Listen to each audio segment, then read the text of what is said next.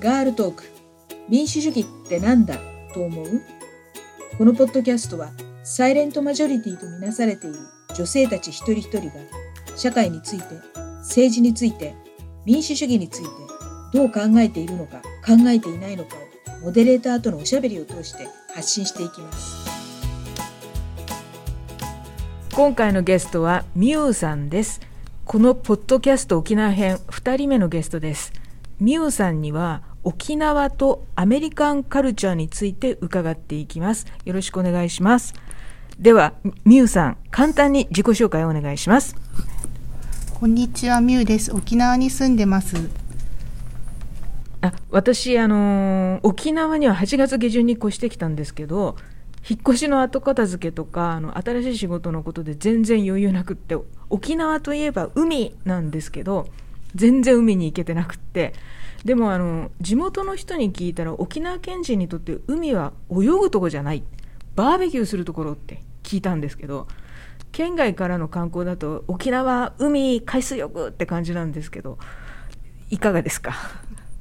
あのそうですね。海は泳ぐというよりもあのバーベキューとかあのビーチパーティーとかも人が集まるところという、えー、イメージですね。あのもちろん泳ぐこともあるんですけど普段日差しが強いので日中はあまり泳がないですね。あの泳ぐにしても T シャツを着ている明るい時間に水着を着ている人を見るとあ観光の人が来たんだなというふうにあの思います。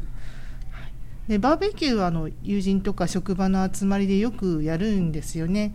あの他の地域はよくわからないですけどあのビーチパーティーが夏の沖縄の定番という気がします。ビーチパーティーじゃなくてビーチパーリーなんですね。パーリーであのちょっとそここだわります。はいあの沖縄はあの琉球料理だと豚肉なのでそのビーチパーティーでここまでお肉をあの牛肉を食べるようになったっていうのは多分戦後だと思うんですね。でステーキ屋さんも沖縄って多くてあの2019年のデータで人口10万人当たりのステーキ店の数が全国1位という記事があったんであの多分戦後のアメリカ統治自体の流れじゃないかなと思います。で日常にそういうアメリカっぽいものってねいろいろあって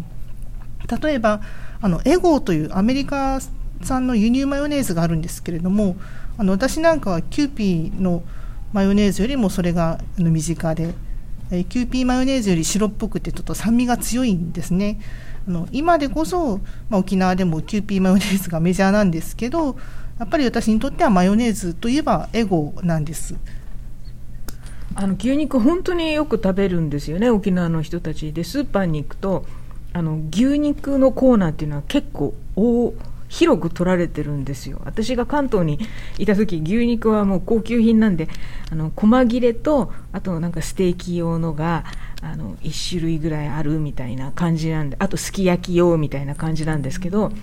あの沖縄のスーパーはもうステーキ用のお肉とかあとなんか骨付きのとか なんかいろんな種類のお肉が置いてあってで、まあ、お値段はやっぱり牛肉それなりのお値段なんですけれども結構みんなねどんどんカゴの中に入れていくんでねあ沖縄の人よくお肉食べるなって思いますね。はい、あのあと肉つながりで言えば沖縄は豚肉もよく食べるんですけれどもあの今よく知られている沖縄のお肉料理っていうと多分ポークの缶詰っていうのが皆さんイメージあると思うんですね。でこれも多分あの米軍統治時代に持ち込まれた缶詰のポークっていうのが発端で、まあ、輸入品としてデンマークのものとか有名なんですけれども沖縄でももう県産のポークの缶詰っていうのを作られていて沖ハムとか沖縄ホーメルとかあのそういうものがもうすでに地元の産業として存在してます。であとあのタコライスなんていうのもまさにあの米軍基地の人相手に作っていたその食堂から始まったということで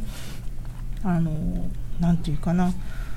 もともとメキシコ料理のタコスをご飯にのっけたっていうこととかあとフライドチキンもなんか沖縄すごくよく食べるらしくてあのそこからのファミリーマートが沖縄に来た時にその地元でよく売れるものみたいなコンセプトであのチキンを取り扱うのが始まってでファミチキがあの始まっていったっていう話を聞いたことがありますね。あのファミチキって沖縄発祥なんですね。あのであとあの沖縄ではケンタッキーフライドチキンがご晩ご飯のおかずって聞いたことがあるんですけれどそうですか？あの晩ご飯のおかずに並んでいても全然違和感は感じないです。そうなんだ。だ神奈川にいた時、ケンタッキーフライドチキンはクリスマスに食べるものみたいな 感じがあったんですけど、それで私も、あの、ケンタッキーフライドチキンで、あの、晩ご飯のおかずにしたことあるんですけど、やっぱ自分で鶏肉買ってきて焼くよりもお高いんで、あ、もうこれは余裕のある時のメニューだなって思いました。あの、ポーク缶とかタコライスって、米軍経由の食文化ですけど、米軍ってつまりアメリカっていうことで、で、アメリカは、まあ、ご存知の通り、多文化社会だから、基地経由で入ってくる食文化も多様なんでしょうね。あの、フライドチキン南部の方で、えー、タコスは、まあ、メキシコ系の人たちが食べてるわけだからね。えー、っと、それで、エゴーのマヨネーズなんですけど、私もあの、スーパーで探してみました。で、私の生活圏内のスーパーでは、エゴーのマヨネーズって売ってなくて、でも瓶詰めのマヨネーズは売ってるんですよ。プラスチックチューブに入ってるマヨネーズに比べると、ほんのちょっとお高いんです。でも、考えたんですけど、これガラス瓶に入ってるんですよ。っていうことは、プラスチックより環境にいいじゃないですか。だから、脱成長コミュニストの私としては、もうこれからは瓶詰めマヨネーズ買おうって思いました。でそうやって考えてみるとあのキューピーマヨネーズってだいぶ長い間マヨネーズのシェアを独占していてでしかもマヨラーまで生み出しちゃってるわけですからもう相当な、あのー、影響力を日本の食文化に与えたわけですよね。でそのエゴがエゴのマヨネーズが普通だったところにキューピー進出してきてキューピーが普通になっちゃうっていうのももうキューピー恐るべしっていう感じがしています。そうですねあの瓶詰めのもので言えばあのこれこれは輸入品なのかどうかわかんないですけど私なんかあのケチャップとか、うん、あのソースなんかも今プラスチック容器のが普通かもしれないですけど瓶詰めのものが子どもの頃にあの家には普通にあったなというふうに思いますね。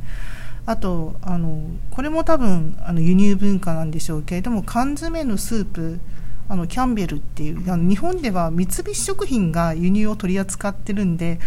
あのもう日本の食卓に入ってるとは思うんですけれどもそういったもの要はあのラベルがの英語がいっぱいのものっていうのもあの日常にあの子どもの頃からありました。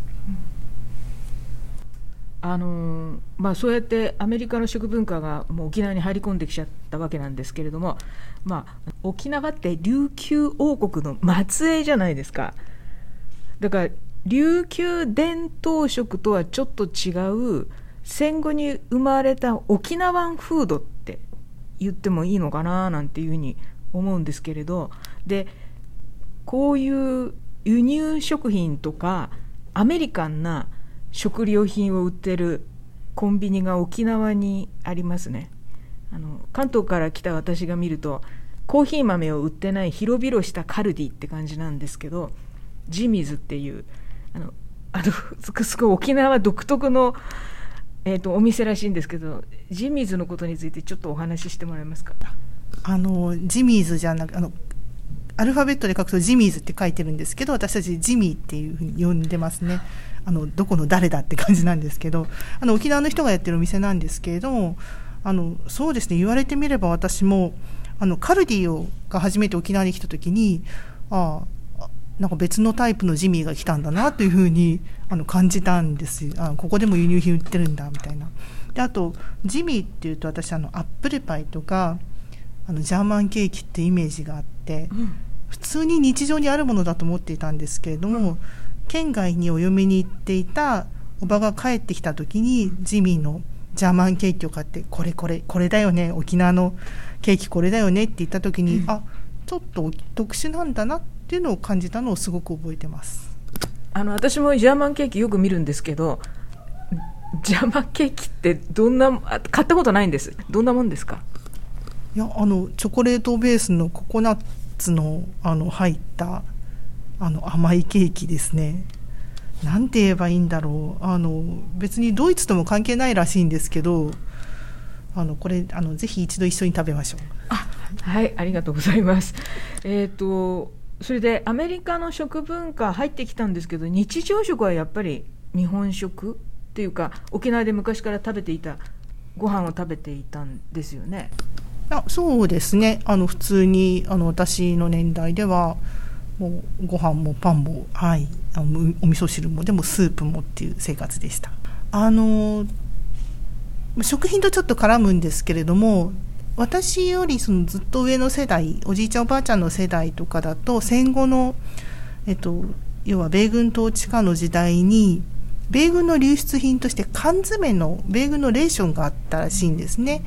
で私も小さい頃見たことあるんですけれども缶詰のクッキー缶詰の中に入ってるクッキーとかバターとかジャムとかっていうそれを開けて食べる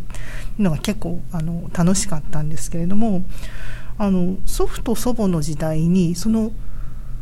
米軍の缶詰を当時、えー、日本円じゃなくてドルですからドルで買って集めてそれを持って船に乗ってパスポート持って日本に行って。その缶詰を日本で売って日本円をゲットしてその日本円で日本のものを買って沖縄に持って帰ってきたっていう話を聞いたことがあってあのなんこの話を聞いた時になんてたくましい人たちだろうと思ったんですね。えでも沖縄でもその当時でも沖縄でもお味噌とかあのお米とかは売ってたわけですよね。でも買えないものとかあったんですかね？あの実はあの私の祖父母はあのやっていたのの婦人服のお店をやってたんですね、うん、で当時、えー、その沖縄にはなかった生地を県外に買いに行ってでそれを持ち帰ってきておはりこさんと一緒にお洋服に仕立ててでそれをドルで売るっていうことをやってたんです。あなるほどそういうことだったんですねあえー、っとあのもう本当沖縄今のお話聞いても分かるように沖縄って食のバラエティーがすっごく広くってたくさんあって私自身もこれなんだろうって食べてみるこれなんだろうって食べてみる。ああ美味しい。じゃあ次もまた買おうみたいな感じで。あの本当メニューが広がったなっていう気がします。であの食っていうのは美味しければ